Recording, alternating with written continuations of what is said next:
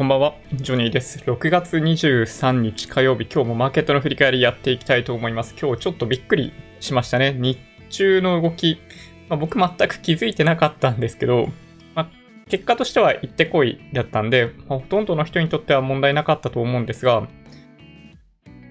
ナバロさん発言がありました。うん。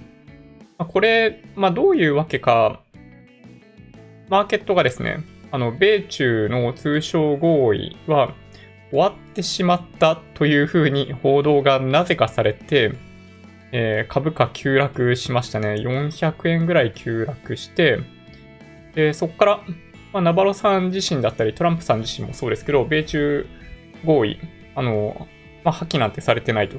あの、生き、生きていると。という報道があって、まあ、トランプさんはツイッターに投げただけなんですけど、まあ、それもあって一気に戻って、まあ、今日の寄り付きとまああんまり変わんないような水準で終わりました。あれは一体 何だったんでしょうね。うん、ちょっとね、あの、メディアの一つの報道であんなにマーケットが動いてしまうっていうのもちょっとやっぱ恐ろしいなと思いました。うん。まあ、そんな日経平均は、えー、マイナス0.18%で、トピックスがマイナス0.23%ということで、まあ、小幅違うな。これ何かが違う。あれ？僕違うファイル更新してるな。待って。えー、っと、焦っている。待ってください。これ昨日のファイル更新しちゃったかな俺。あれ？違う。あ、まあ、いっか。と、あんま気にしないでください。はい。更新し忘れてるんだな、僕。うん。まあ、いっか。まあ、というわけで ごまかしきれてないですけど、はい。出来高は、えー、普段とほぼ同じぐらいの水準に戻ってきていて、売買代金も2兆2000億円ぐらいだったかな？ということになりました。はい。で今日の要因、強いて挙げるならば、この3つ、まあ、無理くりですね。はい。米国市場主要3指数が揃って上昇、ナスダック指数に関しては終値ベースで、まあ、過去最高値ということになったので、えーまあ、上昇して今日日本の株式市場始まりました。で、真ん中にあるのが今お話ししていたものですね。ナバロさん発言。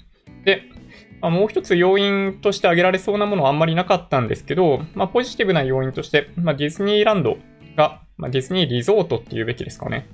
7月1日から営業再開するということだったんで、まあ、それを取り上げました。まあ、ディズニーランドはね、営業再開するって言っても、7月1日以降に関しては、その何月何日に予約している人、なんかその日付指定のチケットを持っている人だけ、あの、入場できるということなので、あの、気をつけてください。年パスとか持っている人とかも入場はできないと思います。で、入場する際も、あの、検温？こって多分検温だったり、マスクをしている状態じゃないと入場できないということですね。あとは、中のエンターテインメントに関しても、室内である程度人が密集して何かを行うような、えっと、アトラクションの場合、休止ということになってるんで、ちょっと気をつけた方がいいですね。はい。まあ、ただ、まあ、今月から USJ も再開しているということで、まあ、ディズニーランド再開ですね。はい。株価も上昇をしていたような気がします。はい。で、チャートちらっと見ておくと、こんな感じですね。日経平均、はい、上昇してますよ。プラス0.5%ですね。はい。まあ、結果的に言うと、その、なんだっけ、そのさっきのナバラさん発言があった関係で、下髭の長い、まあ、陰線ですけどね。はい、というのが出来上がりました。5日移動平均線の上にいるので、はい。まあ、もう一回この水準をトライしに行ってもおかしくないといえばおかしくないですね。この2万3000円。で、まあ、その時にそこを抜けられるかどうかということかなと思います。個人的にはこれを抜けられるほどのエネルギーはないような気がするんで、まあ、ここまではいかないんじゃないかなという感じがちょっとしてますね。相場はなんとなく、なんとなくですよ。あの、やや売りたがっている感じに見えなくないですね。雰囲気的にね。今ね。で、トピックスに関しては、まあ、傾斜がやや緩やかですが、まあ、似たようなもんですね。米ドル円がじりじりと円高の方に動いてきていて、106円56銭というところで今取引されてます。ユーロ円が120円70銭。で、東証リート指数は非常に堅調な動きですね。はい。あのー、このライブに参加していただいている方の中だと、えっと、松屋さん結構昔からリートで取引されているようで、こういう特徴があるということを先日おっしゃってましたね、やっぱりね。でニューヨークダウに関しては、まあ一応プラスなんですが、あんまり強さは感じられないですね。はい。SP500 に関しても同じような感じ。その前日の長めの陰線の中での陽線なので、まあ、ちょっと本当にね、この前回の高値を抜けられるかどうかと言われるとちょっと厳しいんじゃないかなという気がします。これはダウ、SP500、日経平均、これ全部同じですね。で、それとちょっと違う異質な動きをしているのが、ナスダック指数ですね。はい。ナスダック総合指数じゃなくて、これナスダック100の方を見てますけど、はい。あの、終わり値ベースででいくと、あの、過去最高値ということになってますね。非常に強い動きでした。まあ、昨晩、深夜に開催された WWDC とかはかなり注目されましたよね。はい。なんか、もし、アップルのことのお話がしたいというようであれば、なんかそういうコメントいただけると嬉しいなと思います。はい。で、ビックス指数に関しては、えー、短期的にぐぐっと上昇したわけですけど、再び30を切るかどうかというところまで、えー、落ち着いてきました。で、ビットコインに関しては、えっと、もう1ヶ月以上戦ってるんですね。1万ドルとの戦いが1ヶ月続いてます。で、金が高いですね。はい。金が高くなってます。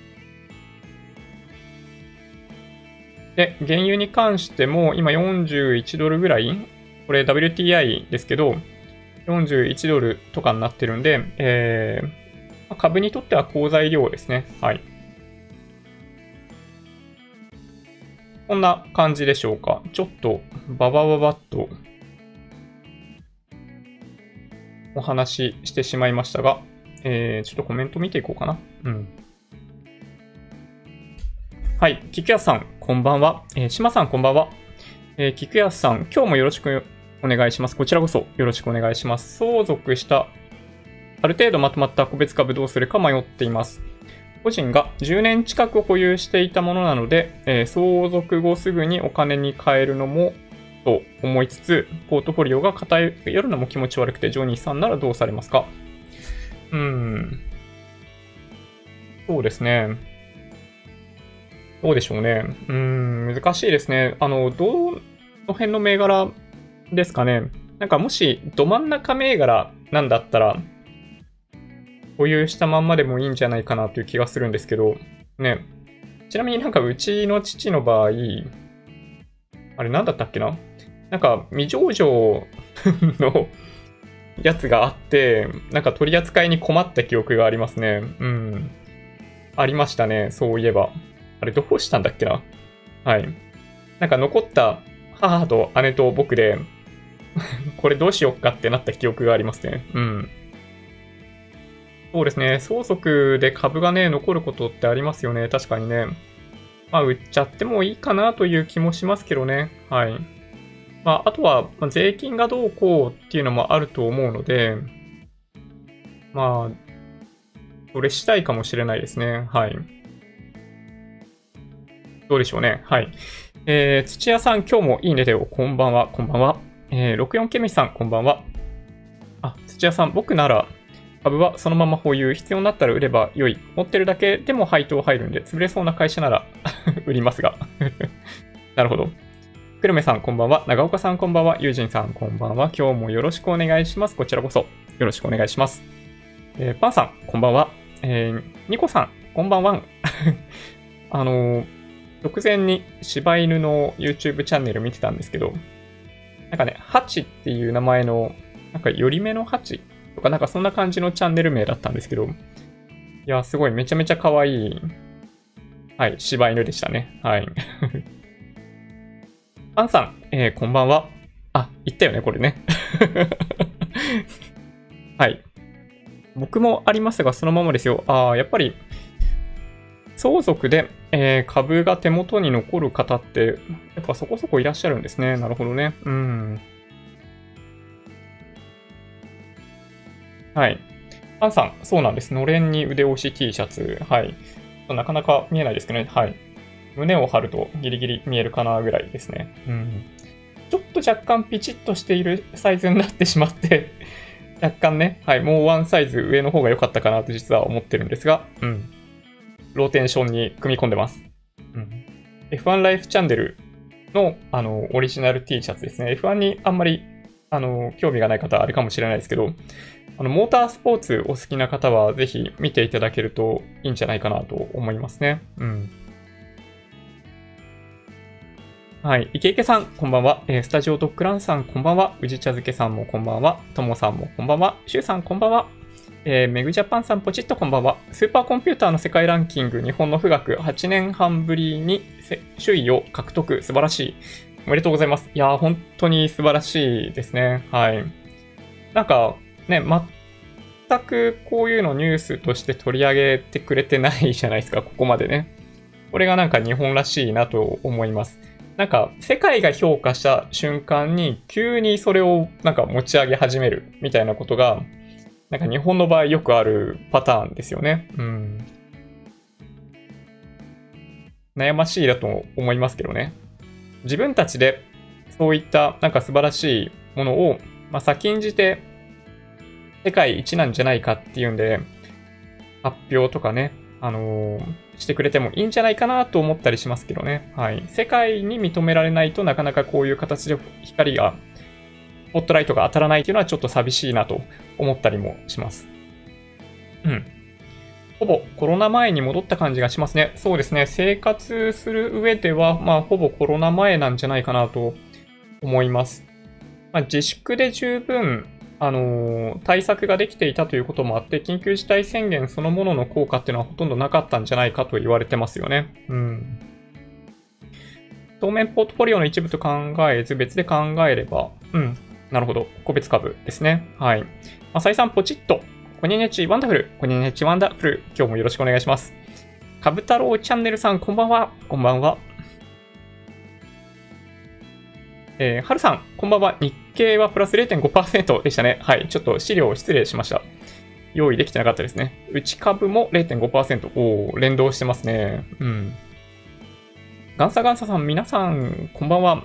パソコン、スマホにタブレットの3台で脇見しながら参加しています。いいですね。楽しそう。いやー、いいですよね。うん。情報をいかにインプットするかって結構重要だったりすると思うんで、なんか皆さんどういう風にこの YouTube ライブを見ていらっしゃるのかってのを教えていただけると嬉しいなと思います。はい。ミックさん、おちっとこんばんは。危うくビックス買いそうになりました。ちょっとね、あの、怖いですよね。はい、やっぱりね。はい。まあ、すごい高いところまで一回上がったビックスですけど、まあ、先日みたいにね、40ぐらいまで再び上昇する局面ありましたけど、やっぱ落ち着いてくる方向にありますね。はい。まあ、またね、だいぶ時間経ってから、あの、急激にビッが上がるような相場っていうのは来るんじゃないかなという気がするので、まあ、基本的には、まあ、今はビックスに関しては下げる方向で見とくべきなのかなという気がしますね。個人の株、相続には時価で相続税かかるの、えー、相続金額3500、4000ならば非課税なのかな。まあそういう感じになりますよね。だからね、えっと、法令上はそんな感じですけど、えっと、いつのタイミングの格で計算されるのかっていうのがね、ちょっとよくわかんないですよね。亡くなった日なのとかね、まあでもなんか譲渡した日なのかなとか、いろいろ気になるとこありますよね。うん。まあ、そう考えるとちょっとね、まあ、そっか、めんどくさいっちゃめんどくさいですね。うん。なるほどな。はい、竹原さん、こんばんは。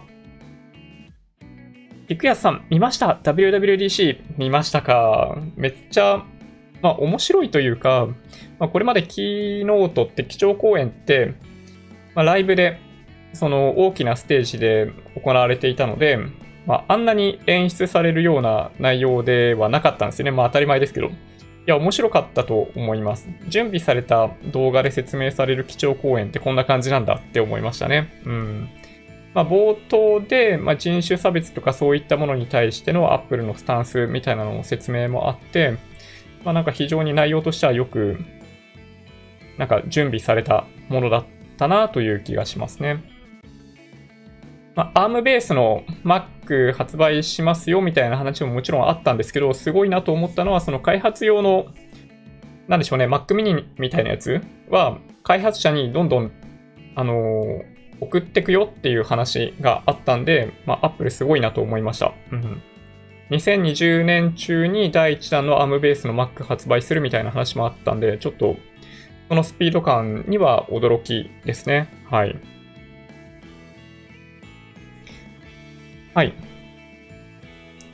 ソウ佐野さん、アップル52週間最高値更新してホクホク。ああ、そうなんですね。いいなちょっとそれ羨ましい。ね、WWDC って、まあ、主に MacOS とか iOS とかの発表だったんですけど、まあそうですね、Apple Watch、WatchOS のあの文字盤が自由にカスタマイズなんかできるようになっていくみたいなところとかは、まあ、結構注目でしたね。シリーズ1とシリーズ2が新しい OS に対応できないみたいな側面はもちろんあったんですけども、まあ、ただそれでも、ね、結構、まあ、ワクワクする内容だったかなと。まあ、あとは、まあ、MacOS の iOS 化ですよね。うん。まあ、一時は iPhoneOS って名前になるんじゃないかみたいな話もありましたけど、MacOS が iOS みたいなユーザーインターフェース、UI に変わってきているっていうのが、まあ、注目ですかね。そういう意味でいくとね。匿名希望さん、原油は上昇しているのに定積全然上がらない。あー。案外連動しないんですね。うん、なるほど。あ、マサイさん。そうか、相続直でかかるんですね。はいはい。タイミング難しいですね。ジョニーさんは投資のサラブレッド。あの、その未公開株の件ですよね。でもそれ、あの、あれですよ、結果からすると価値、あの、ゼロみたいな やつでしたよね。本当にね。はい。なんと表現していいのかわかんなかわかんなかったですけどね。うん。はるさん。原油は年間の40ドル超え。えー、しかし、これより上がると、シェールの生産が始まってしまうというジレンマ。まあ、なので、まあ、40ドルを超えているぐらいの水準っていうのが、まあ、一番なんかちょうどいいんじゃないかなという気がしますね。だから、こっから上がりにくくなってくる水準ってことですよね。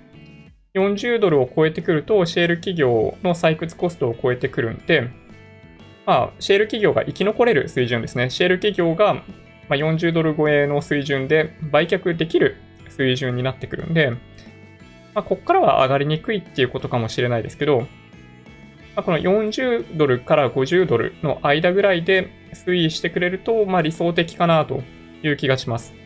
まあ、原油価格って意外と株との連動性があるんで、まあ、基本的には、まあ、緩やかに原油の価格上昇していってくれる方が個人的には嬉しいなと思ってます。車に乗ってる方からするとね、ガソリンの価格が下落してほしいっていうのはあると思うんですけど、うん、なんかね、なんかそれ以外にガソリンが安いことのメリットってあんまり感じられないんですよね。うん、悩ましい。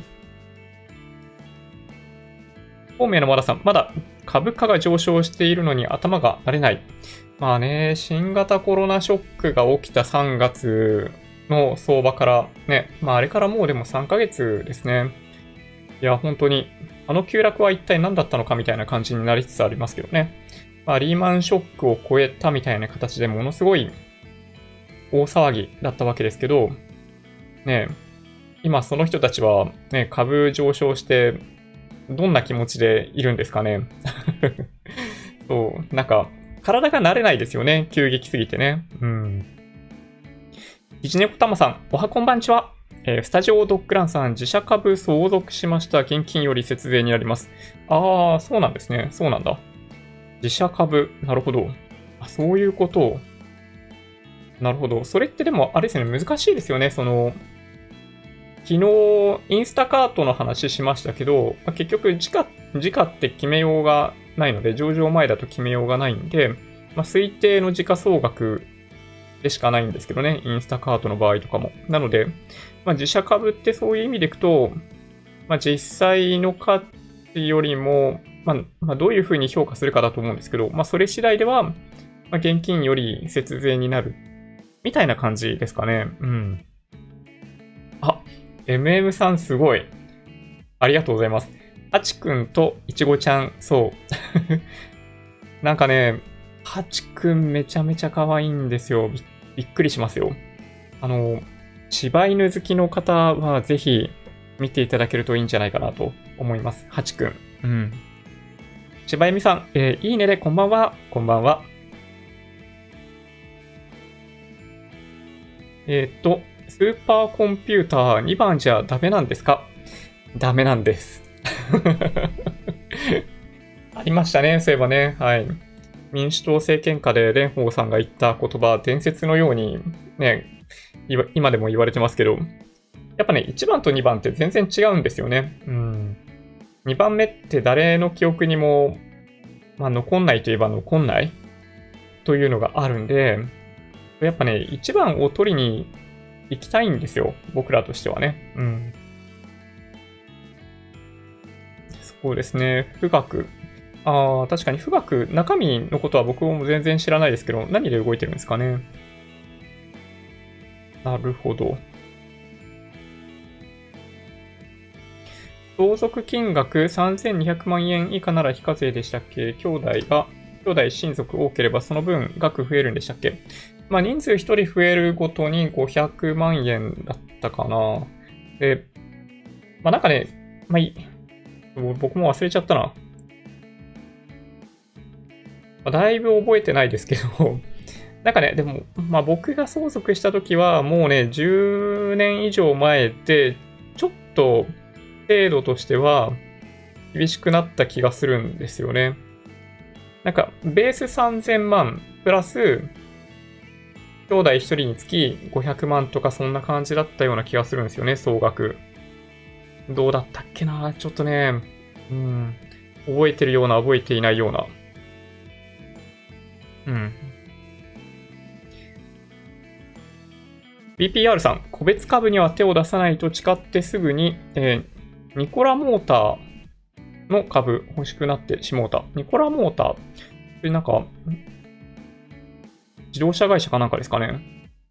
えー、ニコラモーター。富岳の OS はレッドハット。あ、そうなんですね。ヨネさん、ありがとうございます。そうなんだ。えー、なんかレッドハットって、なんかまあ有料っていうこともあって、案外利用しているとこ少ないですよね。まあ、あの、サポートが必要なところはね、はい、レッドハット使ってるんだと思うんですけど、日本は、えー、海外の評価に弱いと日本電産の創業者も言ってました。あ、長森さんですかね。創業したての頃、国内メーカーには門前払いされたけど、IBM から契約した途端引き合いが増えた。ちょっとね、課題。これはね、ほんと課題だと思いますよ。うん。なんだろうね。そう、すごい不思議な感じがします。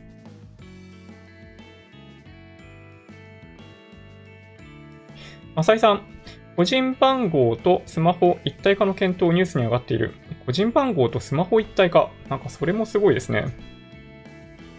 運転免許証も保険証も銀行口座も、えー、いずれは統合されるようですが、脱税マネーロンダリング防止のため、世界的に実施されていく流れ。まあでもね、そうだと思いますけどね。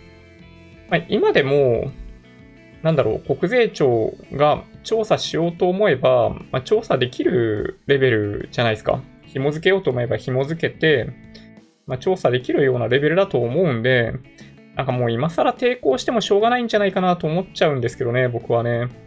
うん。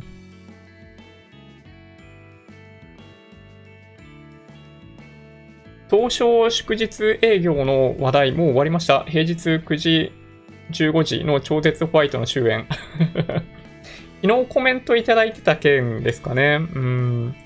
そう、ちょっとね、ずっとマーケット気になるといえば気になっちゃうかもしれないですね。で、昨日ちょっとお話ししたのは、世界で最も早く、なんだろう、市場が開く東京市場っていうのは、まあ、それはそれで、まあ、優位性があるといえばあるので、まあ、そういうのがなんか失われてしまう可能性もあるのかなとか、まあ、ちょっとなんかいろいろ考えるところはありますけどね。まあ、24時間365日、なんだろう、取引ができるようになっていたとしても、まあ、僕の生活は変わらないといえば変わらないかもしれないですね。うん。悩ましい。うん。原則なくなった日、基準額。ああ、やっぱそうなんですね。いやー、びっくり。その日がもし新型コロナショックで株価がすごい下がってた時だったらいいですけど、すごい上がってる時だとちょっと嫌ですね。いやー、悩ましい。ミックさん、今日は7年前に借りた10年固定金利の金利引き下げ交渉に行ってきました。お、そうなんですね。いい感じの回答をもらえそうです。マネーリテラシーがあればもっと考えて借りたんですけどね。あー、でも、すごいいいですね。なるほど。やっぱり銀行としては、まあ、他行に借り換えされるぐらいだったら、金利引き下げ交渉をやるってことですね。はい。金利下げても構わないということでしょうね。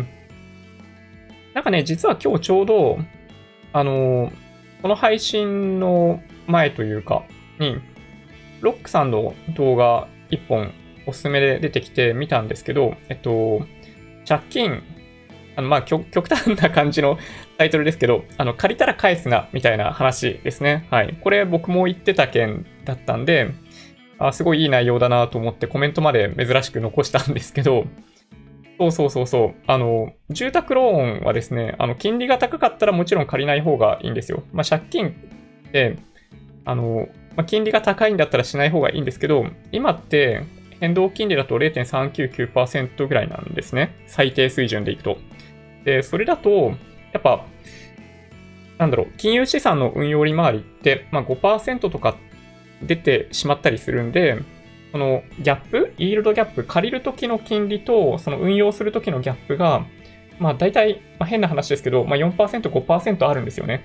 このギャップがある以上、あの、お金って借りれるんだったら借りた方が良いということに、計算上なります。はい。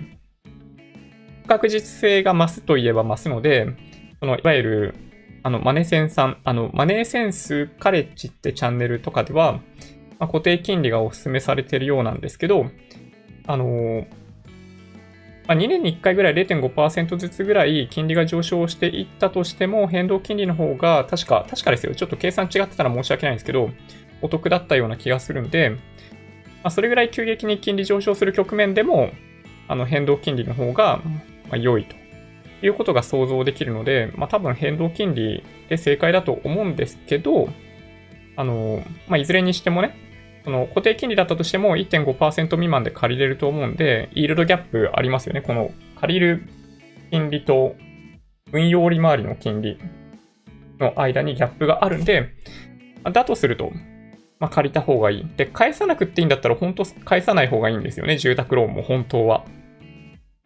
だけど、そう、一応ね、あの、35年ローンがマックスということになってるんで、まあ、35年かけて僕は返すことになっていきます。はい。まあそう、だからね、あんまり借金したくないってみんな思ってると思うんですけど、あの、低い金利で借りれるんだったら借りた方がいいんですよ。これ会社の発想と一緒ですね。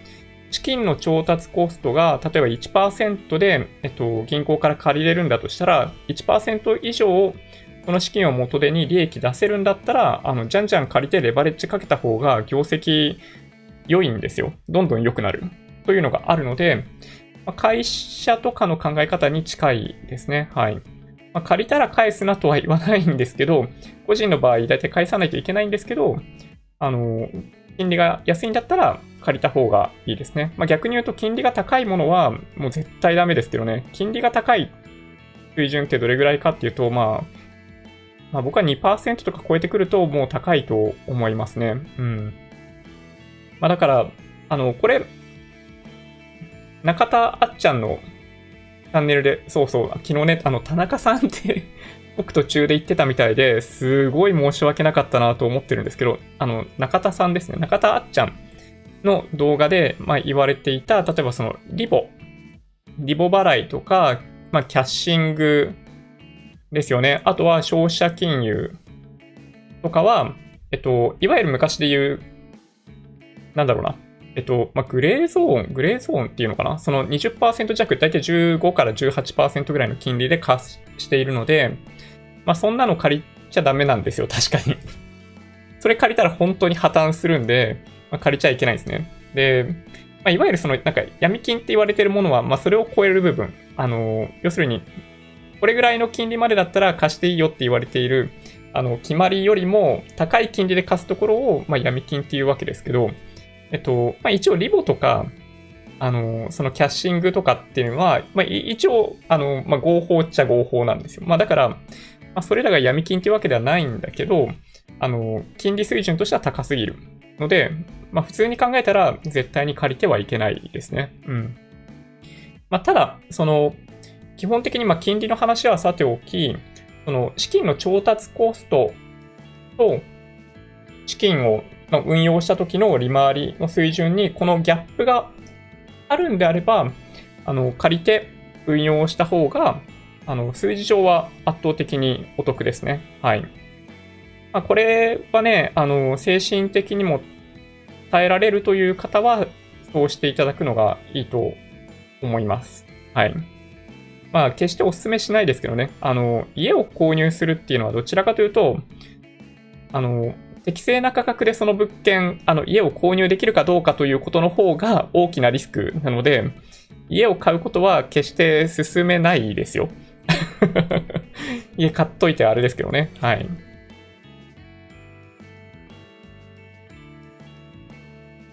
うんうん。ミックさん、今日は7年前に借り、あ、そう、これね。はい。ありがとうございます。コメントありがとうございます。えー、っと、ヨネさん、正確にはレッドハートエンタープライズなんとか 8ですな。そうなんですね。えー、ちょっと性能が異常なだけで CPU も ARM ベース。ああ、そうなんですね。まあ横にひたすら並べてるってことですかね。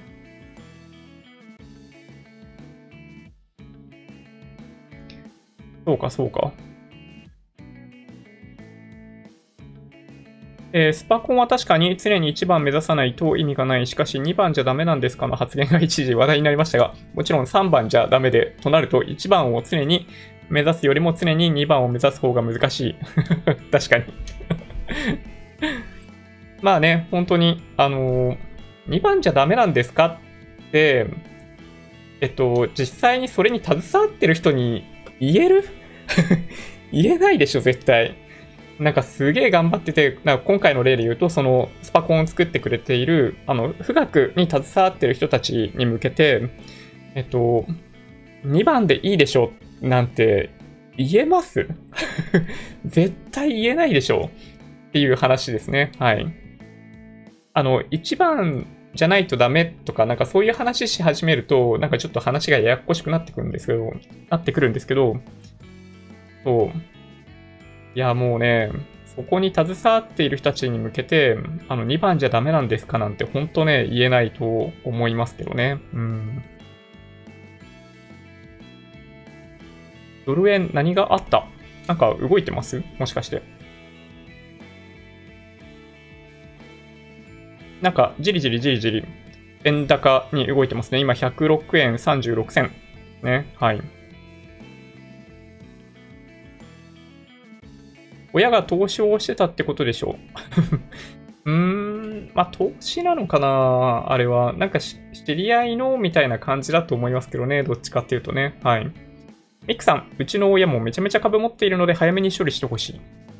コロナ前の1月に売れって言ってたんですけどね。おー。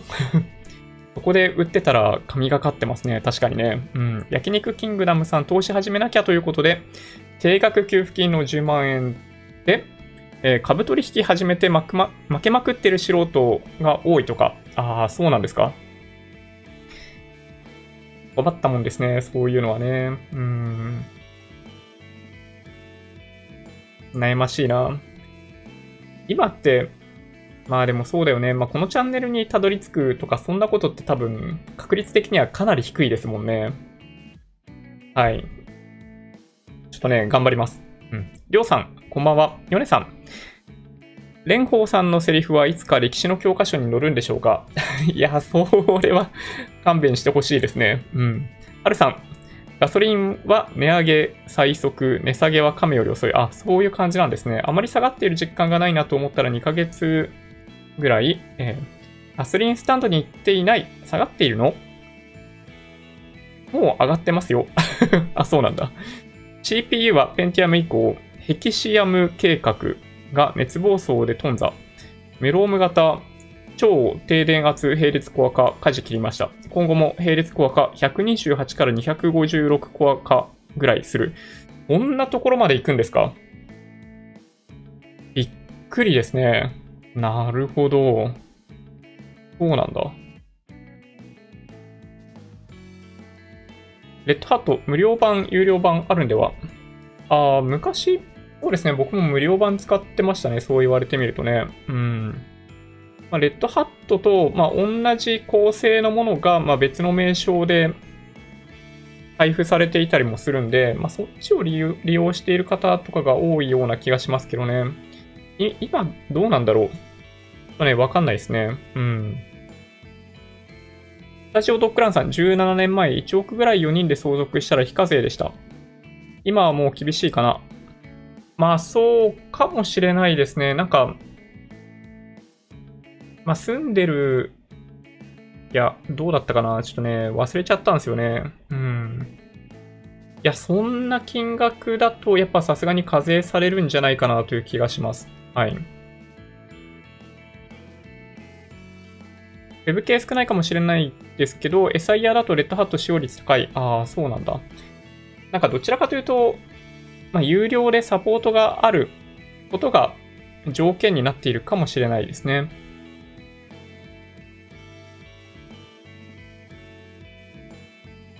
なるほど。45日も乗らないと、あ、車ですね。なかなかエンジンかかりません。確かに。ちょっと怖いですね。うん。3ヶ月放置しても普通にエンジンかかったバッテリーって意外と大丈夫なんですよね。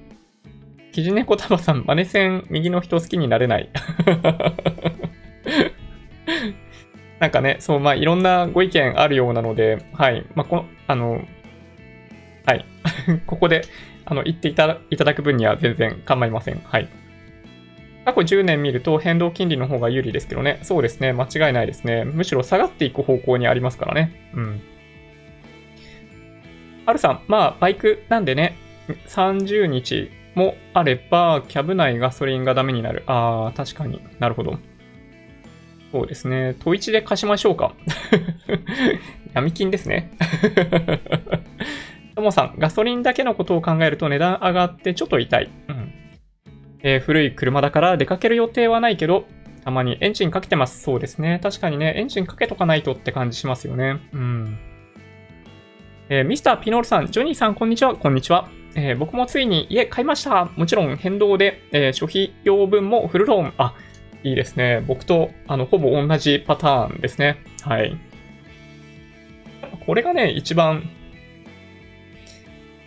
まあ、この低金利時代時代が続くんだとしたら まあ一番お得なんじゃないかなと思いますけどね。はい。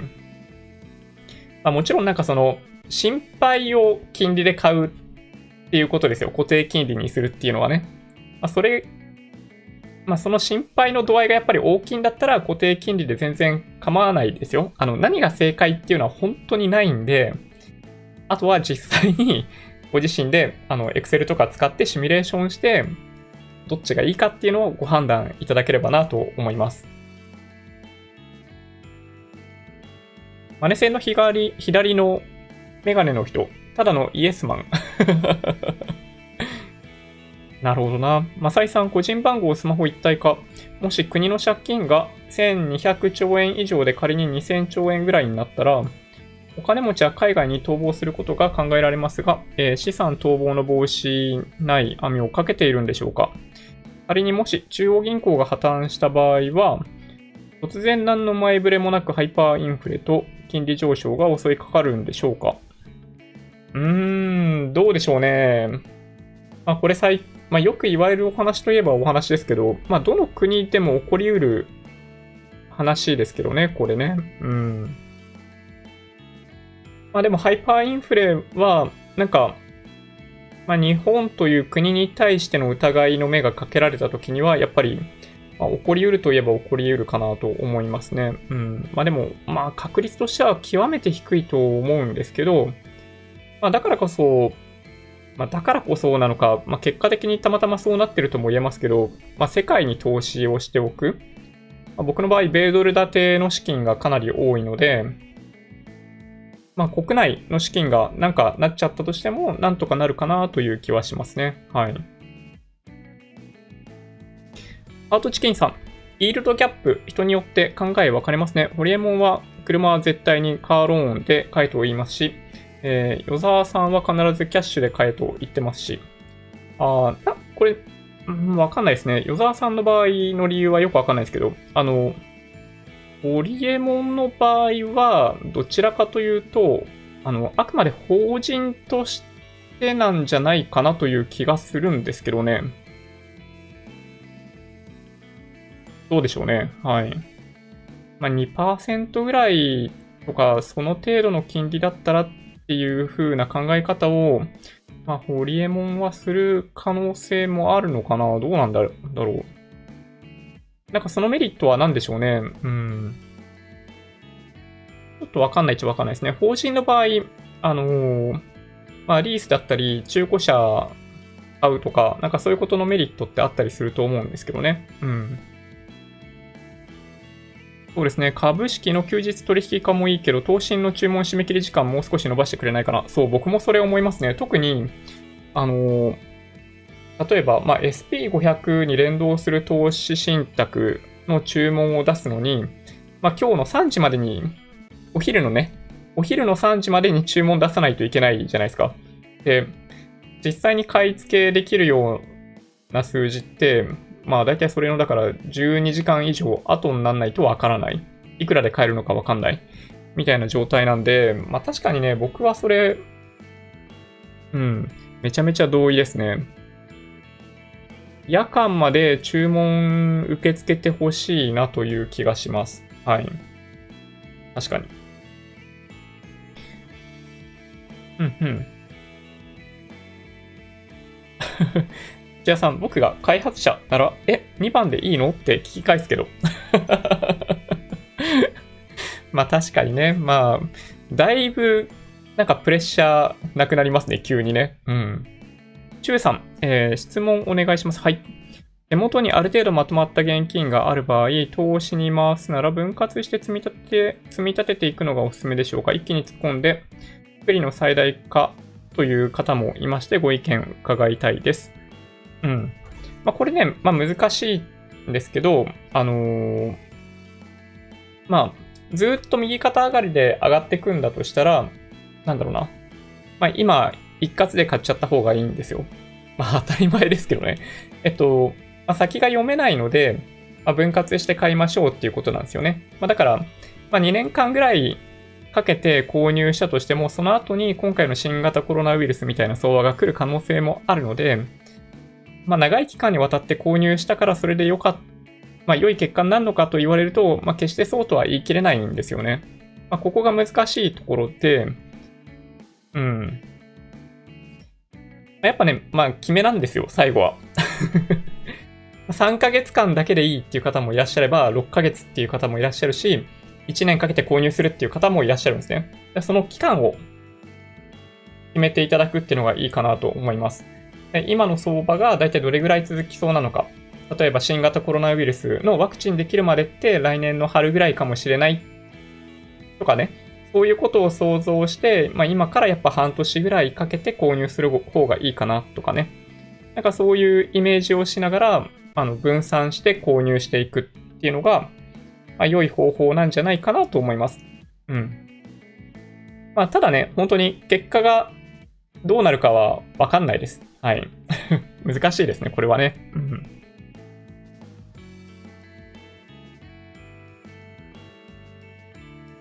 はい。DPR さん、マネ戦に勝ち込み行きましょう。まあ、マネセンさんの動画ね、見ていただいたことがある方わかると思うんですけど、はい。あの、まあ、いろんなコンテンツ出されていて、あの、まあ、それなりに、あの、まあ、有料の、なんだろうな、か、会員になる必要性っていうのはほぼないと思う、思うんですけど、僕はね、個人的にはね、いや、わかんないですよ。中でどんなお話されてるのかわかんないんで、はい、会員になった方がいいっていうのはあるかもしれないですけど、まあ、僕は、うん、今公開されているコンテンツの一部を、まあ、自分が知りたいところだけ見るっていう観点でいけば、まあ、価値はあるといえばあるかなと僕は思いますけどね。はい。はい。原さんでいいのかな？こんばんは。ジョニー先生に質問です。はい。最近インデックス投資から米国個別株に変えたんですが、為替リスクについてどう思いますか？まあ、為替リスク、まあそうですね、これもまあよくご質問いただくんですけど、まあ、急激に円高になることっていうのが、まあ多々あったんですよね。あの、リーマンショックの時も、まあある程度時間かけているとはいえ、本当にリーマンショックがあった時は、もう急激に円高になった。あの、長い目で見ると120円から80円っていう水準まで円高になったことを考えると、まあ確かにリスクであるように考えられる。ただ、まあ、円高と、円高になった時に国内の株式も、えっと、ものすごい勢いで、まあ、株下落するといえば下落するので、まあ、あくまでこれ個人的にですよ。為替リスクあんまり気にしてないですね。で、気にしていないっていうのが何かっていうと、えっと、日本円だったり、えっと、米ドル、あとはユーロ。まあ、この辺で、えできている商品だったら僕はあんまり気にしないですね。はい。まあ、成熟している国家間の為替レートに関しては、まあ、ある程度一定のレンジの中で今後もずっと動いていくんじゃないか。まあ、だから日本も基本的には破綻しないと思っているし、米国も今後も基軸通貨の地位は揺らがないと思っている。まあ、ユーロに関してはちょっと危うさがあるかもしれないですけど、まあ、ただそれでも、まあ、あの規模があるんで、まあ、大丈夫じゃないかなと思ってますね。なので、まあ、為替リスクは、まあ、正直言うとあんまり意識してないですね。はい。キジネコタマさん。ああ、コメントありがとうございます。米国株の為替リスクについては、バフェット太郎さんが動画出してましたね。気にするな。敵だったかな。いいですね。ざっくりなんか分かりやすいメッセージいいですね。うん。なんかね、僕の動画分かりにくいってよくコメントいただくんですよ。え、多分ね、えっと、原因は分かっていて、あの、いろんな方にとって、あの、正しい情報を伝えたいっていうことをあんまりにも考えすぎて、あの、端的なコメントになってない。いろんなところまでカバーできるようなことを説明できるような話し方をしてるんで、なんか分かりにくいっていうね、そう、ちょっとね、ご質問というかコメントいただいたことがね、過去ありますね。ちょっとね、これ、僕の課題ですね。うん。ミックさん、自分は両学長が入り口で早い、比較的早い段階でジョニーさんにたどり着きましたよ。途中、マネ戦にもハマりましたが。おー、そうなんですね。両学長から、あの、僕にたどり着くことあるんですね。いや、ちょっと嬉しいな、それ。そうなんですね。マネセンさんもハマりましたが、うん。まあ、僕もね、どれぐらい見たかな僕もまあまあ見てると思いますけどね。最近はおすすめに出てこないんで、なんか意識的に見ないと出て、見ない、うん、意識的に見ないとって感じなんですけど、そうですね。なんか最近気になるコンテンツありました？あのね、両学長は、あ、そうだ、思い出した。そのジュニア兄さんの動画、今日見ました。ジュニア兄さん廃止されるんで、もう、調べる必要ないのかなと実は思ってたんですけど、これはね、両学長に感謝ですね。いつでも解約できるようになった関係で、えっと、要するに、あの、非課税の状態のままで途中解約できるんですね。18歳まで我慢し続けなくても。っていうのを知って、いや、これはね、やろうと思いました。ジュニア NISA。あの、内容については、両学長の動画見ていただけるといいと思うんですけど、年間80万円だったかな ?2023 年までなんですけど、まあ、簡単に言うと、まあ、NISA 制度なんで、非課税なんですね。その利益に対して非課税になる。で、18歳まで、えっと、まあ、要するに4年間、今からだと4年間だけ拠出することができて、18歳まで、えっと、そのままにすることができる。っていう内容なんですね。で、その時に、要するに拠出した後、資産が増えてってる部分に関しても、利益について非課税ってなってたような気がするんだよね。そう、だから、後でね、改めて調べようかなと思ってるんですけど、お子さんがいらっしゃる方は、もしかしたら、ジュニアニーサいいかもしれないですね。はい。うん。定額給付金10万円で株式投資を始めた人の95%多分1年以内に元本割れするでしょうね。うん。その後、多分3年以内に99%が、えー、元本割れ。個別株は、えー、素人がすると大体投機になりがちですからね。そうなんですよね。で、10年後でも株式購入していたら確実に投機ではなく投資をするはずです。もちろんその頃には、某7%は参考にはしていないでしょうね まあ、某7%さんはね、はい。まあ、基本的には彼ら、まあ、インデックス投資なんで、まあ、ベースとなっている考え方は、まあ、そんなに違くはないんじゃないかなという気はするんですけど、まあ、中身はよくわかんないんですよね。あの、会員向けサービスなので。うん。まあでもね、本当に、あのー、個別株投資をしている人たちに関しては、まあそうなんですよね。なんか90%とか95%っていう人たちが、あの、ちょこっとやり始めて退場しちゃうとも言われてます。はい。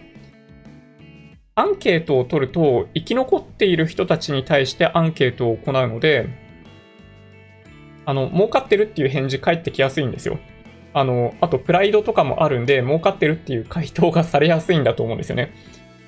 あの、なんかこれって変な話なんですけど、まあ、本当かどうかわからない結果なんですよ。よくある、儲かってますか調査って。投資に関してね。うん。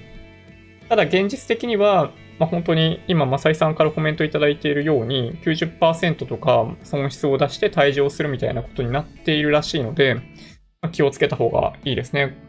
うん。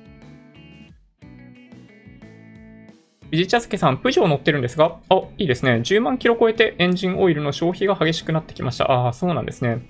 日本車の耐久性見直しています。クーペパブリ、カブリオレなので大事に乗っていきたいんですが、ああ、そうなんだ。えー、いいですね。かっこいい。なるほど。アルさん、えー、家変えた人おめでとうございます。おめでとうございます。私、あ早く自分も続きたいな、土地込みで、えー、300万くらいで買いたい。いや、なんか、ある気がしますよね。うん。なんかあれですよね、自分で DIY で、あのー、家の改築やってとか、なんかそういう感じで大丈夫だったら、ね、全然あるんじゃないかなという気がします。場所とかね、ほんと関係なくなってきてるんで、まあぜひ、そういう形で、なんか田舎暮らしもうすごいいいんじゃないかなと思うんですけどね。はい。闇金は踏み倒せばいいです。そうですね。はい。相手も違法行為をしている自覚があるんで、無理な取り立てはできません。ただ住所は変えた方がいいです。ああ、そうなんですね。いやー、怖いっすよ。本当に。あのー、手を出してはいけないですね。うん。いやー、恐ろしや。日銀の株価28,600円。ああ、ちょっと下がってきてるんですね。与沢さん、秒速。与沢さん、秒速。あれ、ちょっと待って。秒速で10億稼ぐからローンの手続きする時間だけで車たくさん買えるから いや、確かに。ね、なんか、一時期、なんだっけな、シンガポールの、なんか観光地近くのマンションに住んでるんじゃないかみたいな話聞きましたけど、なんかドバイにいるみたいな話も聞いたりとか、ね、どこで何をされてるんでしょうね。うん。ミクさん、欧州車、もともと、えー、ピストンクリアランス広いんで減りが早い。あ、なんか、そういう感じなんですね。オイル粘土でもだいぶ変わります。ああ、そうなんですね。へえ。普通の車程度なら、金利払って、さらに毎月支払いがあるだけでクソうざいですけど。なんか車って、もともと、あの、まあ、ガソリン代とかもそうですし、その、車検とか、まあ、駐車場代とか、結構お金かかりますよね。うん。まあ、まあ、都心だとなのかもしれないですけど、はい。6月は日本株配当の季節。配当支払い通知書。50通以上で嬉しいです。すげえ。木曜さんやりますね。次の支払い日9月末に向けて頑張ります。いやー、50通以上来るんですか？いや、すごい。あれですか、後輩と銘柄を比較的集めていらっしゃる感じですかね？いやー、すごい気になる。なんか、その中でももし、ここが面白いみたいな銘柄があったら、教えていただけると嬉しいですね。うん。なるほどな。マサイさん、ホリエモンは常に節税対策とイニシャルコスト低くなるように考えている。ああ、まあ、キャッシュアウトしないようにしてるってことですよね。ああ、ですよね。はい。手元のキャッシュフローを最大にして事業や投資をした方がいいと考えてるんでしょうね。うん。確かに。うん。64ケムシさん、連邦産発言は PC の性能は1位なのに、えー、汎用性なさすぎて、えー、もう少し使いやすい PC にならないの？のい。そういうこと？いや、行間読めなすぎますよね。それね、難しい。以前の福田総理のせいぜい頑張ってください発言。あー。まあ確かに。まあそういう意味でいくと、まあ利用されてしまったんですよね、蓮舫さんね。うん。まあ政治家って、そういう側面ありますよね、どうしてもね。うん。いやー、確かに。これはね、まあ悩みといえば悩み。なんかね、あの YouTube やっててもあるんですよ、そういうの。なんか部分的にそこだけ見て、なんか僕こんなこと言ってるみたいなのを取り上げて、なんか、なんか超攻撃的なコメントをされて 行く方いらっしゃるんですよ、たまにね。はい。でも、なんか前後を見れば、なんかそんなことないんだけど、とかね、あったりするんで、まあ、僕もやっぱね、気をつけないといけないなと思ってます。はい。切り取られるリスクですね。ちょっとね、11時近づいてきたんで、いくつかニュースをお話ししましょうか。はい。えっ、ー、とですね、まずはこれ、まあ、これちょっともう話しちゃったね。ナバロ発言何だったかっていうと、米中通商合意が終わった 要するに破綻したというふうになぜか解釈されて、えー、アホみたいに売られましたね。はい。まあ、そんなことないよというコメントが伝わって、マーケットは元に戻りました。で、今日話題だったのはこれですね。ボルトンさん、回顧録、米朝首脳会談は話題作りだったと。まあ、知ってたけどね。いや、みんな知ってた、それ。うん。ジョン・ボルトンさんって何かっていうと、えっと、大統領補佐官だったんですよね。この前、この前までって言ったらもうちょっと前ですけど、まあ、何で有名だったかっていうと、保守派ですね。いわゆる保守派で強硬派で、まあ、ネオコンとも言われたりしますけど、まあ、イラク戦争推進派でしたね。で、北朝鮮から名指しで、あの、あいつはやめてくれと、まあ、言われるぐらいの人でした。で、米中首脳会談これ、米中、あやっちまったな。米朝ですね。ごめんなさい。これ、ツイッターにも出しちゃってんな。うん、申し訳ない。米朝首脳会談、非核化の実現よりもな中身はさておき宣伝になるかどうかというのが、えっと、ポイントだったと、そういう発言をしていたというのが、その本の中で書かれているそうです。あの、元々のあの本を読んでいるわけではないんで、ちょっとご注意くださいと。ちなみにね、これ、下に今日出ていた記事と、ボルトンさん自身のウィキの URL 貼ってあるんで、まあ、これ見て、ここたどり着ける人いないと思うんですけど はい、見ていただけるといいんじゃないかなと思います。あと、どんなことが書いてあるかというと、えー、イラン問題、ウクライナ疑惑、安倍さんとの関係とかも書かれてるんですよ。はい。安倍さんも無視できない感じですね。はい。でもう一つ、日本にとって重要なニュースですね。日英 FTA の話があります。ブレグジットの移行期間が実は今年の年末なんですよね。で、それまでにイギリスとしては EU と、まあ、FTA、まあ、貿易協定を結びたいっていうのはあるんですが、まあ、EU としてもそんなに簡単にはいかないよっていう話で、イギリスは、まあ、EU 以外ともあの貿易協定を結ぶために、まあ、頑張ってますと。で、日英 FTA、来年の1月の初めから、まあ、有効な状態にしようと思うと、7月末までに合意をしなければいけないというのが今日のニュースになってました。まあ、基本的には、日本は EU との EPA があるので、まあ、それをベースにイギリスと交渉すればいいというまあ、感じらしいですけどね。はい。なので、もしかしたら、まあ、日英 FTA スピード合意というのもあり得るかもしれないです。これは日本にとっては、まあ、いいことだし、まあ、イギリスにとってもいいことですね。はい。で、あと2つぐらいですね。全国スーパー売上高ありました。なんと、えー、前年同月比プラス1.3%となりました。全国スーパーに関しては、まあ、食品スーパーと比べると食品以外を扱っている店舗が多いということで、まあ、やや既存店売上高が高く、数字が高くならないっていうのがあるんですが、今回はあの全体で見た時の数字も良かったですね。で分野別に見ていくと、医療品がマイナス33%とかで、やっぱり未だに足を引っ張ってます。で、もう一個小売り。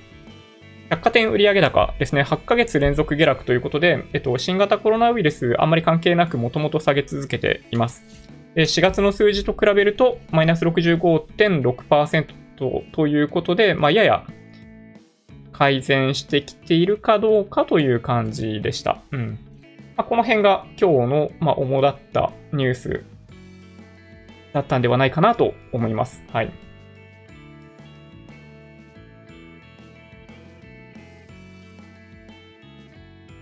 土屋さん、マネ戦ですね。はい。会員になりましょう。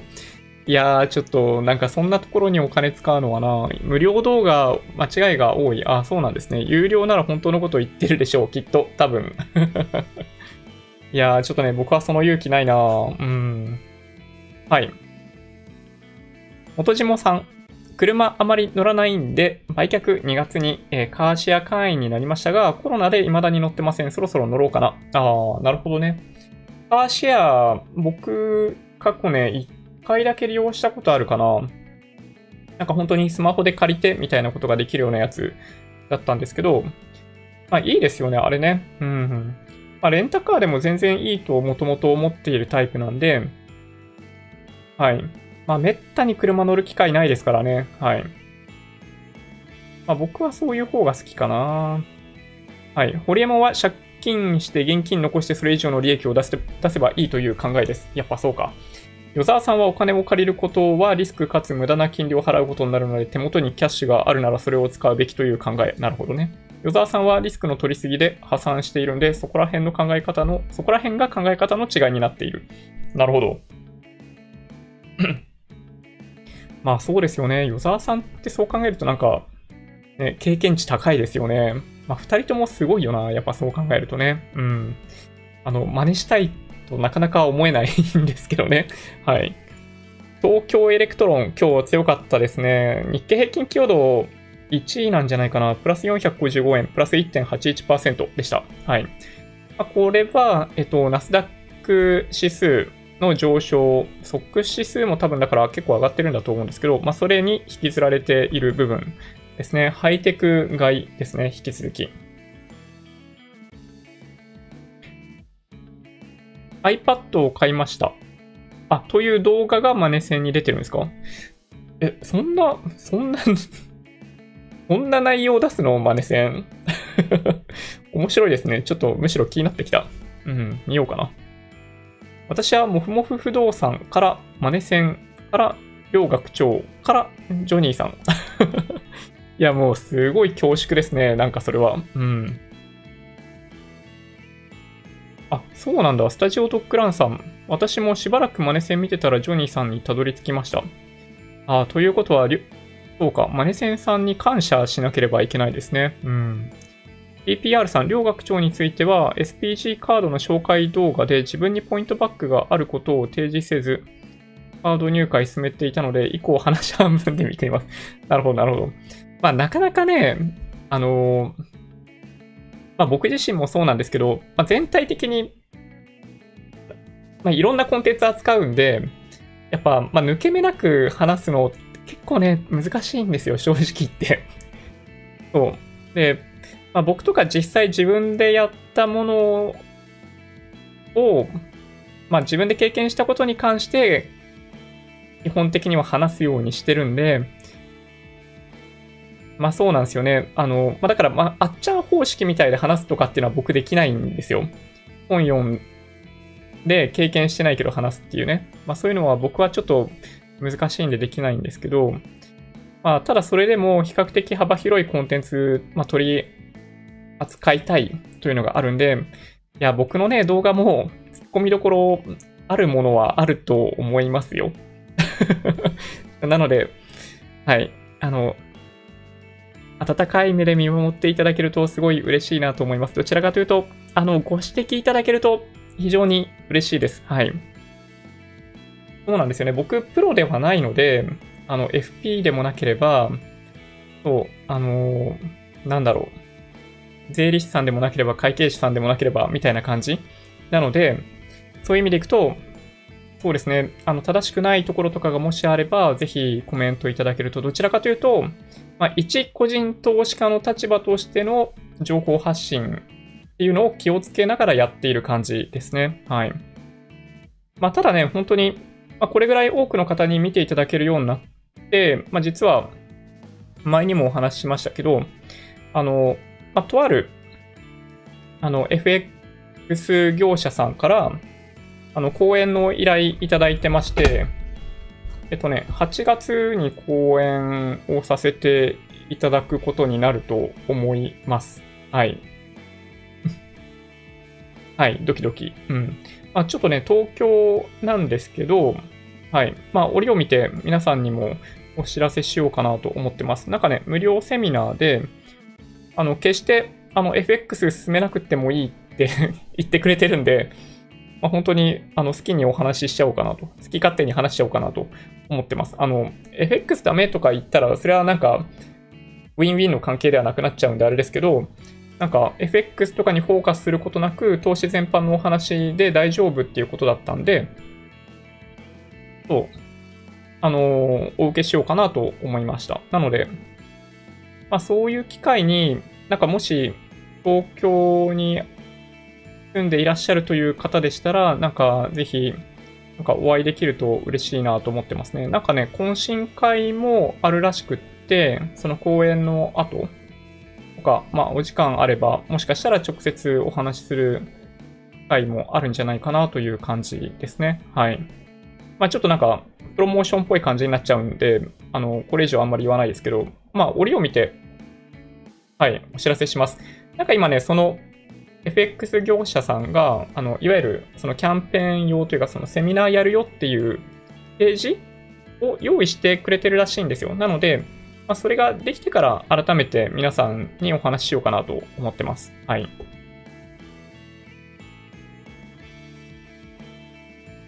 ジュニア NISA やりたいっすわ。子供いないけど。いや、そう、両学長のジュニア NISA 動画で目から鱗でした。本当に目から鱗ですね。いや、まさかそんなことになっているとはって感じですよ。ね、なんか両学長の解説もまさに、まあ、かっこびっくりみたいな感じでしたよ。ね、廃止されることが決定された流れで、買いやすい制度になったと。いつでも解約できる。で、非課税は非課税のまま解約できるというのが、うん、ポイントですね。はい。素晴らしい。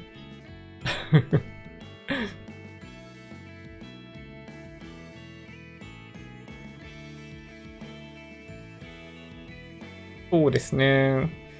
この間、車検追加整備結局50万円。ああ、結構しますね。純正オイル自分で継ぎ足し。粘度を上げてみてもいいですね。えー、ワットワットかな ?10 から15かな？ちょっとこれ何のことかな？わかんないけど。ね。浅井さん、株式経済簡単で簡便な表現ほど怖いものはないとは思いますがね。そうですね。まあ、そこを納得するように表現するのが難しい。そうなんですよね。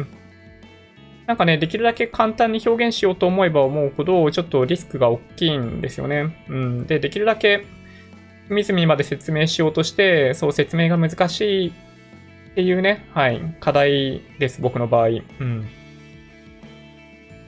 はい、竹原さん。私は両学長、マネセン、ジョニーさんの順でたどり着きました。ほぼ同時期でしたが。ああ、去年の暮れから結構じゃあいろんな動画を見ていらっしゃるってことですね。うん、なるほど。いいですね。うん。はい。ジェームスさん、こんばんは。こんばんは。えー、ジョニーさんはジュニアニーサやるとしたら SBI 証券か楽天証券ですか？自分は SBI 証券プラス住信 SBI 銀行にしたかったんですが、はい。住信 SBI は15歳以上しか口座作れなくて悩んでます。ああ、そういうこと？あ、でも、住信 SBI がなくても、まあいいかもしれないですけどね。はい。純粋に僕は SBI 証券で、ジュニア NISA の口座開設しようかなと今思ってます。はい。まあ、SBI にちょっと寄せちゃってますね。今度ね、証券会社間の違いを、なんか動画で撮ろうかなと実は思ってます。まあ、7月以降、引っ越しした後の話なんですけど、まあ、よく言われる、その、代表格 SBI 証券、楽天証券がありますよね。で、それを追っかけるように、マネックス、えー、株 .com 証券とかね、まあ、松井証券とかもあったりしますけど、まあ、この辺ですよね、大体ね。で、まあ、それぞれ特徴があったりする。で、少なくとも口座を開設する分には、まあ、お金とかかかんないんで、まあ、IPO とかだと SBI ってあんまり良くないんですよ。その金額ベースで口数が決まっちゃうんで。なので、それ以外の証券会社にも、あの、口座開設しておいて申し込むとかね。まあ、あとはその信用評価倍率とかが、まあ、見れる。松井証券でしたっけ？マネックスだっけな？とかね、あの、そういった各会社ごとの特徴があるといえばあるんですよ。僕は、SBI 証券と楽天証券しか、えっと、まともに使ってないんですけど、なんかそういう話、ちょっとね、整理してもいいかなと実は思ってます。はい。そうですね。素人投機家99%以上損してくれてるなら、債券配当、中長期投資家もわかります。そうですね。うん。やっぱね、あの、我慢、ガチ法ができる人たちは、やっぱ最終的には利益が出るんじゃないかなというのが、まあ、何買うか次第ですけどね。はい。はるさん、自分は両学長、ジョニーさん、土屋さんの広報活動でマネセン知りました。マネーセンスカレッジを知るに至るプロセスですね。うん、なるほど。面白い。マサイさん、ねえねえ、土屋金融さん、やっぱり統一でお金貸してちょ。面白い。いやー、そうですね。いやー、あ、シュウさん、それ僕ですね。僕はみんなに胸張っていますが、つい先日、ストップ安食らって 秒速90万円くらいすっ飛ばしました。皆さん絶対気をつけて。涙。いやー、これ泣けますね。いやー、恐ろしい。ストップ安とかって、なんかね、そう、買い戻し、買い戻し？違うな。えっと、まあ、売却できないんで、ほんとちょっとね、焦りますよね。僕もね、経験ありますね。うん。そうですね。信用、まあ、当時の話ですよ。あの、今じゃないですよ。今じゃなくて、もうだから十何年も前の話ですね。2006年とか2007年ぐらいかな。任天堂でやってて5万円ぐらいだったんですよ。当時株価ね。で、まあね、ほんとね、まあ、レバレッジかけちゃってて、そう、あの、50万ずつ動くんですよ。ストップ安とか、ストップ高で。任天堂ね。いや、マジで怖いですよ。そういう時代がありました。うん。今、任天堂それぐらいの株価に近づいてきてますよね。5万円ぐらいだったんじゃないかな、今ね。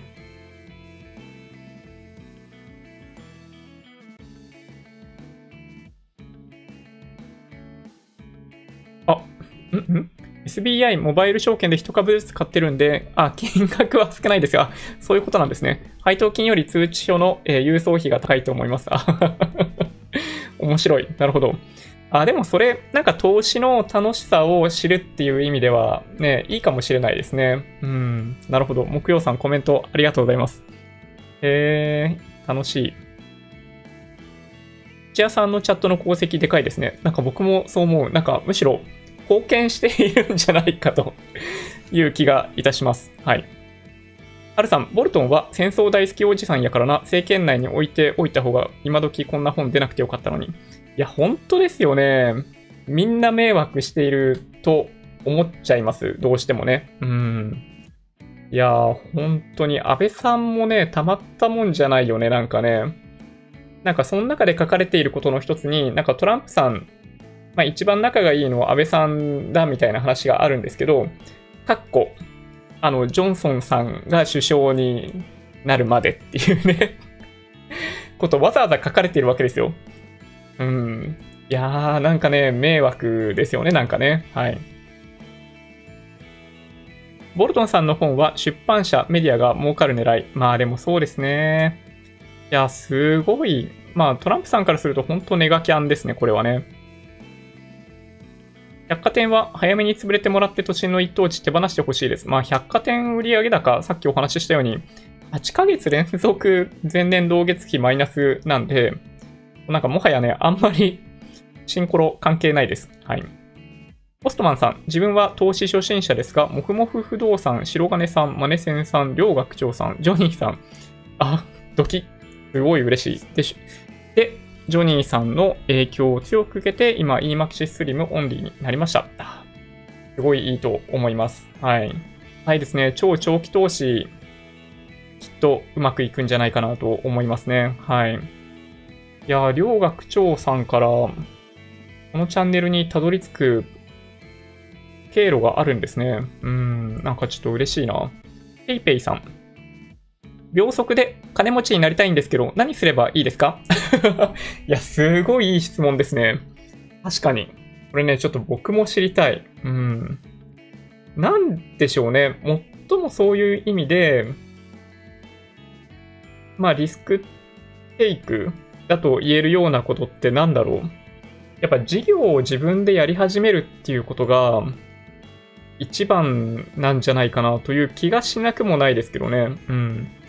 今やっている自分の仕事仕事のナレッジを活かして自分自身で会社を立ち上げて自分で営業をして仕事を取って売り上げを上げるというのがもしかしたら、まあ、秒じゃないけどね。かもしれないですね。うん、もしかしたら。あの、なんだろう。元手がかからないやつがいいですね。だからそういう意味でいくとね。うん。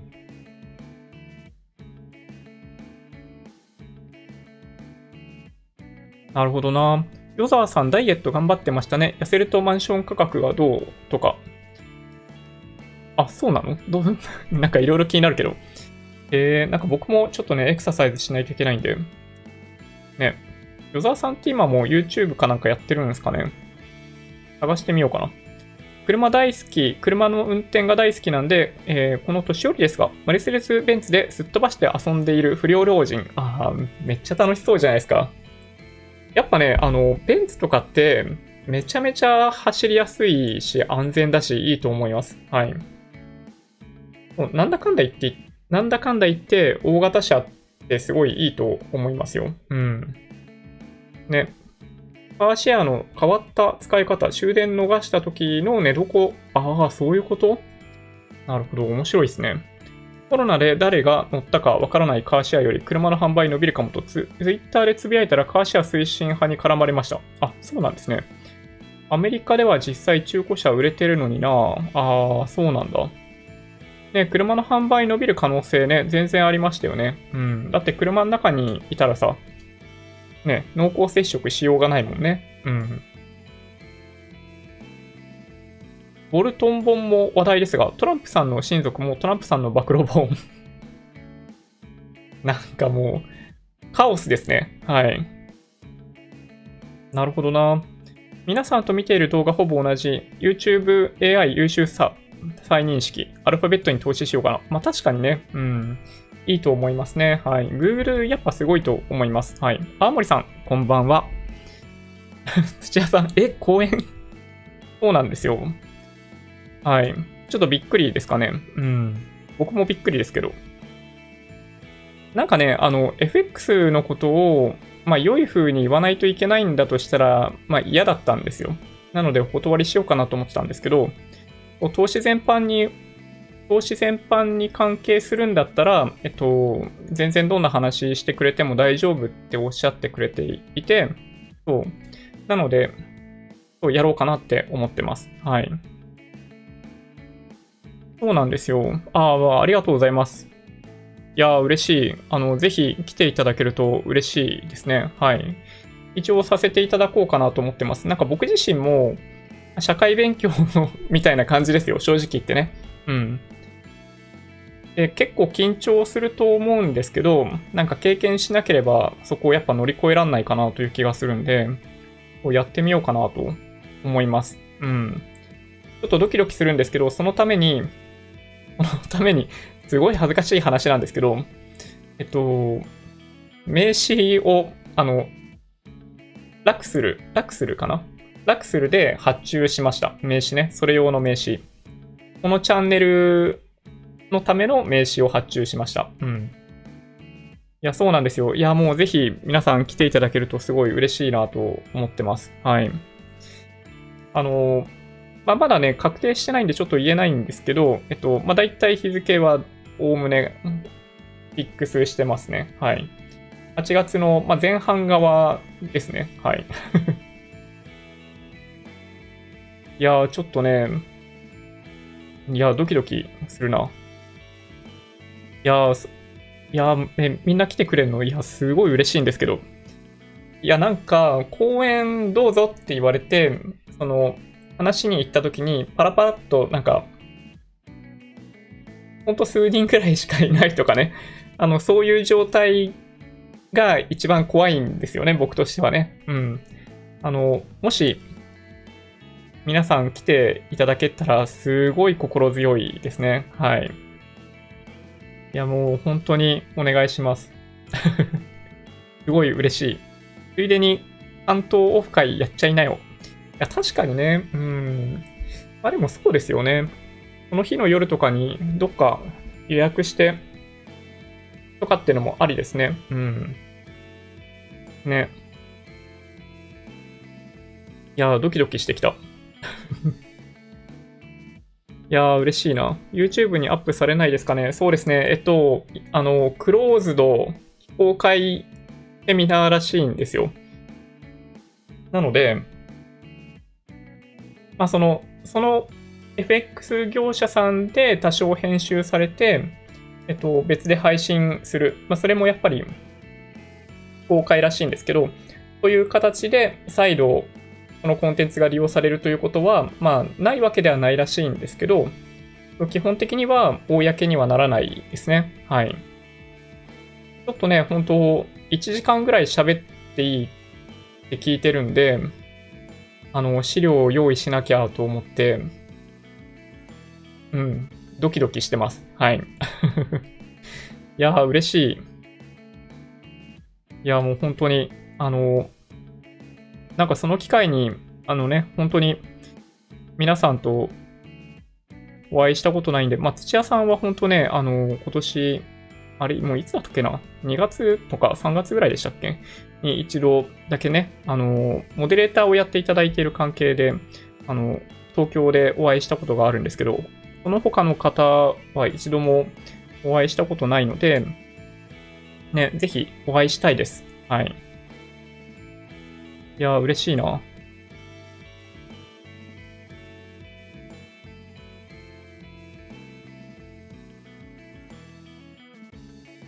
あ、そうなんですか。ガンサガンサさん、すごい。私、マンション管理のセミナー講師15回しましたが、大勢の皆さんの前で話するの癖になりますよ。あ、そうなんですか。なるほど。いや、ちょっとね、うん、練習しておかないとなって思いますね。うん。はい。SBI 証券プラス住信は外国株投資があまりメリットない気がします。S 楽天証券プラス楽天銀行はいろいろメリットありますが。ああ、まあそうかもしれないですね。ま、純粋に入金さえしてしまえば問題ないんで、SBI 証券でジュニア NISA 解説しようかなと思ってます。あの、まだね、生まれてないんですけど、ちょっと気が早すぎますかね。ね、本当はね、そうなんですよね。公開とかできたらしたいんですけど、はい、多分、権利としては、その業者さん側の方が持つことになると思うんで、まあ、僕動画を撮っていたとしても、公開することはできないんじゃないかなという気が、ちょっとします。はい。ああ、ジェームさん、いえいえ、こちらこそありがとうございます。証券会社の比較解説、ね、はい、やらせていただこうかなと思います。はい。マネ線広告費くれないかな？いや、結構、ここ経由で見ていらっしゃる方いますよね、きっとね。うん。はい、和弘さん、ジョニー先生、こんばんは。こんばんは。えー、先生が 一番プラスになる YouTube って何ですか？やっぱり学長ですか？ああ、難しいご質問ですね。うーん、まあ、投資とかお金とか、ライフハックみたいな意味合いでってことですよね。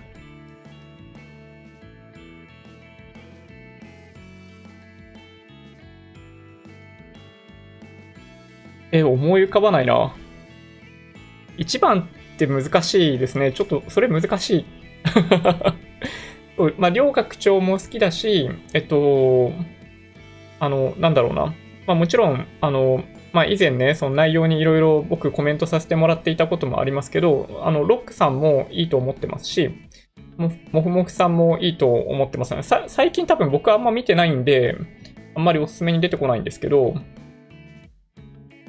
そうですね。あとは誰だろうな。あとは、あの、ゼッピーさん、ゼッピー投資チャンネルとかも僕は見ますし、まあ、ただ、まあ、内容によるかな。はい。内容によりますね。で、まあ、ダンさんも、あの、おすすめで出てきたら見たりするんですけど、なんか、最近、やっぱりこれもおすすめ出てこないですね。うん。何がおすすめで出てくるのかって言われると、ちょっと難しいですね。僕、意外と、これ系の動画見てないんだと思いますね。皆さんが想像しているよりも。なので、さっきお話ししていたように、あの、ハチくんといちごちゃんとか、ハチくんといちごちゃんとか、あとはその、アップルが大好きなんだよチャンネルとか、あとはですね、今おすすめで出てくるチャンネルを言っていくと何があるかっていうと、なんかどっちかっていうとね、あの、キングコングの西野さんのチャンネルが出てたりとか、あの、税理士、大河内薫さんの、えー、税金チャンネルとかですね。うん。あとはね、ガジェットがちょっと多いかな、そういう意味でいくと。あの、カズチャンネル、大好きです。はい。好き嫌いとかいう話でいくと、カズさん大好きですね。はい。あの、福井県在住の、あの、ウーム所属、カズチャンネルのカズさんが僕は大好きです。はい。そうですね。中田あっちゃんのやつも今出てますね、1個ね。うん。まあでもそんな感じかな。意外と、ね。お金絡みそんなに出てこないかもしれないですね。うん。まああとは MB さんとかかな。なんかそんな感じですね。意外とお金絡みの動画僕見てないのかもしれない。まあそれかもう全部見ちゃっておすすめするのがないのかな。まあそんなことないよね、きっとね。はい。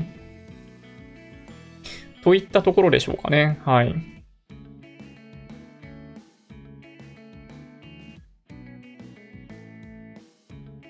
YouTuber は特殊な方が多いですが、えー、私はサラリーマンなので、ジョニーさんのお話がとても参考になります。ああ、そうなんですね。ありがとうございます。やっぱ、ね、サラリーマン目線ですよね、僕のお話って多分ね。うん。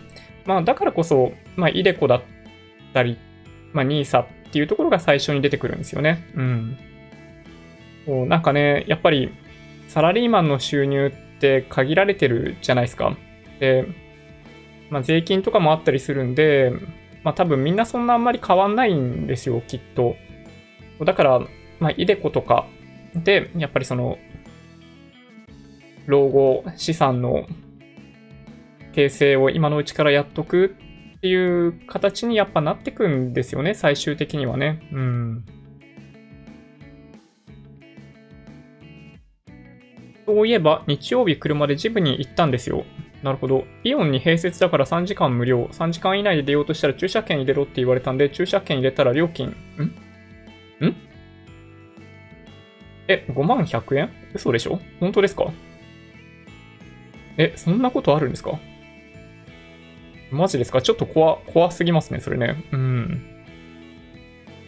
はい。太田さん、YouTube の活動が少しずつ広がってきていていいですね。コネクティングドッツ。うん、確かに本当にびっくりだと思います。はい。僕自身びっくりしてますからね。うん。和弘さん、公園行きたいです。よろしくです。ありがとうございます。今なら予約いらない。うん。ああ、確かにね。その辺の居酒屋、確かに。ちょっとね、場所もちょっとよくわかってないんでね。はい。キングズーさん、えー、緊張所に見に行くよ。いや、ほんとね、ちょっとドキドキしちゃってると思うんで、はい。皆さんが来ていただけてたりすると、すごい心強いんじゃないかなと思います。はい。ミスターピノールさんも本当にありがとうございます。はい。まあ、その頃には、そうですね、子供もだから1ヶ月ぐらいですね、まあ、家に置いてということになってしまいますけど、はい、ちょっとチャレンジしようかなと思ってます。オリンピック開催してたら8月公演実現できなかった。確かに。場所とかもね、確保できないですもんね、きっとね。うん。オフ会参加料1万円、やばい。ちなみに公演、あ、さっき言いましたっけ？多分ね、無料だと思うんで、はい。まあ、改めてご案内しますね。はい。この次は政界へ進出。いや、もう政治の世界は怖いですよ。あの、社内政治だけでも、まあ僕ちょっと疲れちゃってますからね。うん。ね、サックマンさん、えー、こんばんは。公演なんてガッツありますね。応援行きたいです。ああ、嬉しい。いや、嬉しいな。ミックさん、えー、自分も会社の指導員で120人くらいの生徒に教えてましたよ。ああ、皆さん結構やっぱり経験あるんですね。なるほど。公開しなくていいからデータだけ送ってちょ。まあそうですよね。あの、まあカメラ持っていこうかなと思ってます。はい。で、一応多分データとしては取るんじゃないかな。うん。いやー、ほんとね、あの、まあ、啓蒙活動、まあ、できていくといいなと思ってたりするんで、はい。まあ、できるだけこういうのは社会勉強として僕自身もこういう機会に活かしていきたいなと思っております。はい。なるほどな。練習しないで大丈夫。私はもともとベーシストでバンドしていた。あ、そうなんですね。観客を温めること。最初にジョークかまして、つかみは OK 取ること。すげえ難しい。なるほど。はい。11時半ですね。そう。そろそろ終わりにしなきゃ。ね、カズチャンネルいいですよね。すごい僕大好きなんですよ。はい。ドイツで再び外出規制の報道。あ、そうなんですね。いやー、気になる。うん。ちょっとね、第2波懸念とかあったりするんで、気をつけないとなと思ってますね。はい。ニューヨークダウプラス0.79%ですね、今ね。はい。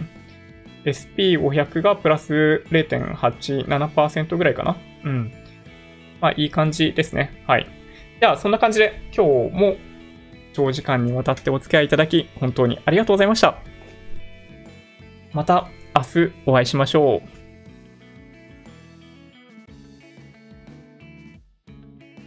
Twitter、Instagram のアカウントもあるんで、もしよろしければフォローをお願いします。音声だけで大丈夫っていう方は、ポッドキャストもあるので、そちらもサブスクライブをお願いします。